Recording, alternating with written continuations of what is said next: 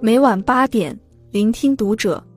各位听友们，读者原创专栏现已全新上线，关注读者首页即可收听。今晚读者君给大家分享的文章来自作者乐晓。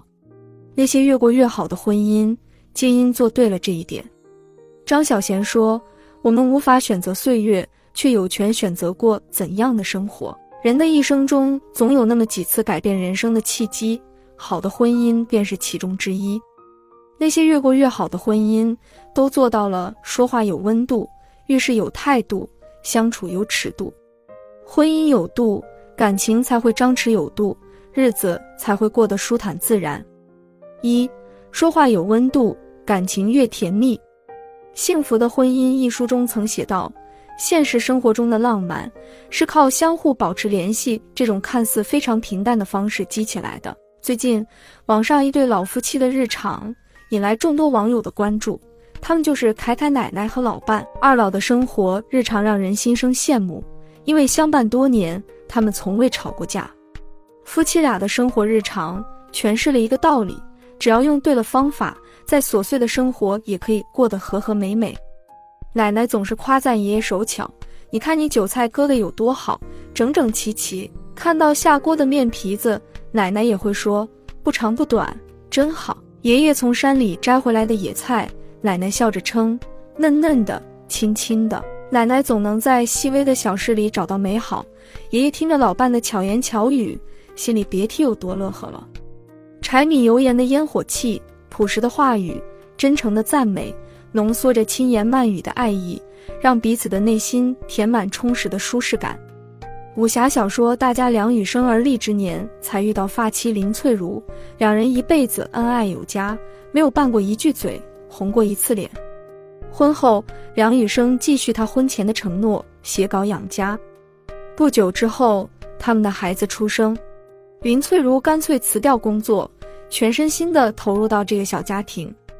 梁羽生感念妻子的付出，对他说：“我挣的不多，不够你买心仪的衣饰呢。”然而，深爱着他的妻子却回应道：“你就是我最好的衣饰啊！爱一个人是看到爱人的辛苦，理解彼此的不易，时常给对方心安的抚慰。”梁羽生说：“写了一辈子的江湖，还没有陪妻子去看看真正的江湖，因此他在六十岁时封笔，陪着夫人游历江湖。”直到择一处他喜欢的地方定居，婚姻生活离不开彼此相伴，温言暖语总能让人身心愉悦。说话有温度，婚姻生活才有了热情。无处不在的余温可以帮助我们化解漫长岁月里的孤寂，消解日夜操劳的疲惫，让彼此的感情越来越甜蜜。二，遇事有态度，关系才会更牢靠。稻盛和夫说过。一个好的伴侣真的可以减轻一半的人间疾苦，而那些遇事翻脸、相互指责的伴侣，关系再亲密也会变得岌岌可危。曾看过这样一则新闻：妻子第一次坐飞机，兴冲冲地整理好行李，可在过机场安检时才得知，随身携带的化妆品超过了有关规定，需要进行托运。本是一件小事，可气急败坏的丈夫。大庭广众之下斥责妻子，害他耽误了行程。妻子露出窘迫又委屈的神情，忍不住和丈夫吵了起来。夫妻间的争执不仅影响了安检的工作，也让出行的心情打折扣。夫妻相处有好态度，才有和谐的关系。一个人撑起一个家不容易，两个人守望相助，则可以共度难关，婚姻美满。纪录片《人生果实》里，九十岁的修一与八十七岁的英子相伴了六十五个年头。结婚时，修一心中有一个游艇梦想，但是钱不够，英子悄悄地典当了嫁妆和全部的衣服，为丈夫实现梦想。而中年以后的修一，仅仅因为听妻子说过一次他的田园梦，就选择放弃建筑师的工作，陪着妻子来到乡下，亲手搭建房屋，种植果园。这一住就是四十年，英子眼神不好，年长的修一亲手做名牌挂在果树上面。婚姻生活的开始，不在于物质条件有多么丰厚，而在于遇事从容不迫，想办法解决问题，行动才是爱的真诚表现。英子对丈夫的爱也深入到日常生活里。尽管她闻到土豆的味道就会反胃，但是因为丈夫喜欢，她还是会照常为他煮上一锅美味的土豆。丈夫喜欢本地菜，英子喜欢西餐。尽管两个人的生活习惯不同，她却能够做到每日两者兼顾。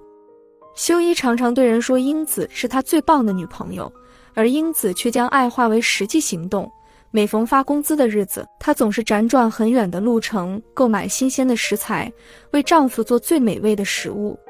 婚姻生活就是两个人不断的了解彼此，找到最适合的相处模式，相互尊重。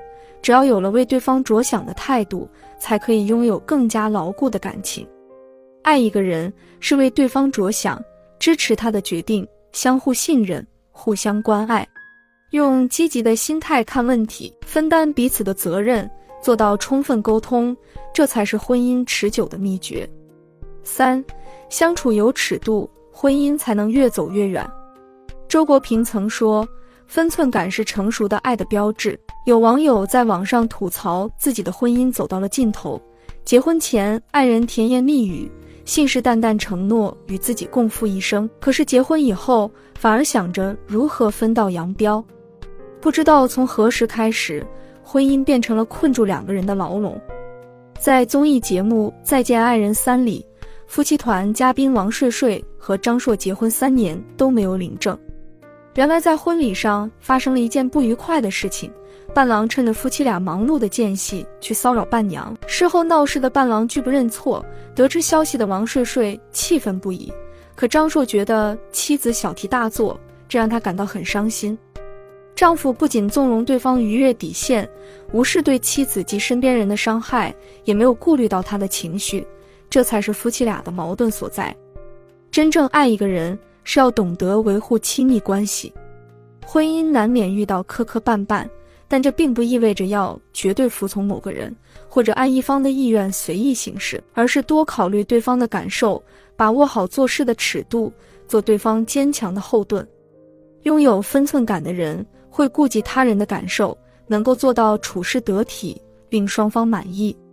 听说过这么一个故事：妻子总是把家里收到的信件锁在他的抽屉里，丈夫觉得很纳闷，但也没有过问。然而，日复一日，妻子奇怪的行为让他在尊重与窥探之间徘徊着。最后，他还是忍不住打开了抽屉。这时，他才发现妻子藏起来的秘密。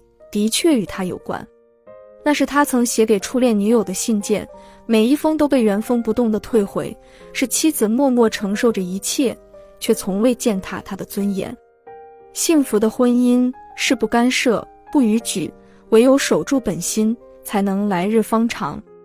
从那以后，丈夫再也没有打开妻子锁着的抽屉，而是对妻子呵护备至，关爱有加。爱人既是亲密的伴侣。又是相对独立的个体，好的伴侣不是时刻想要把控对方，也不是疏远彼此，而是懂得尊重对方，少指责，多倾听。想要婚姻过得长久，就要把握好分寸感，给彼此之间留下点私人空间，适当的留白会是双方的幸事。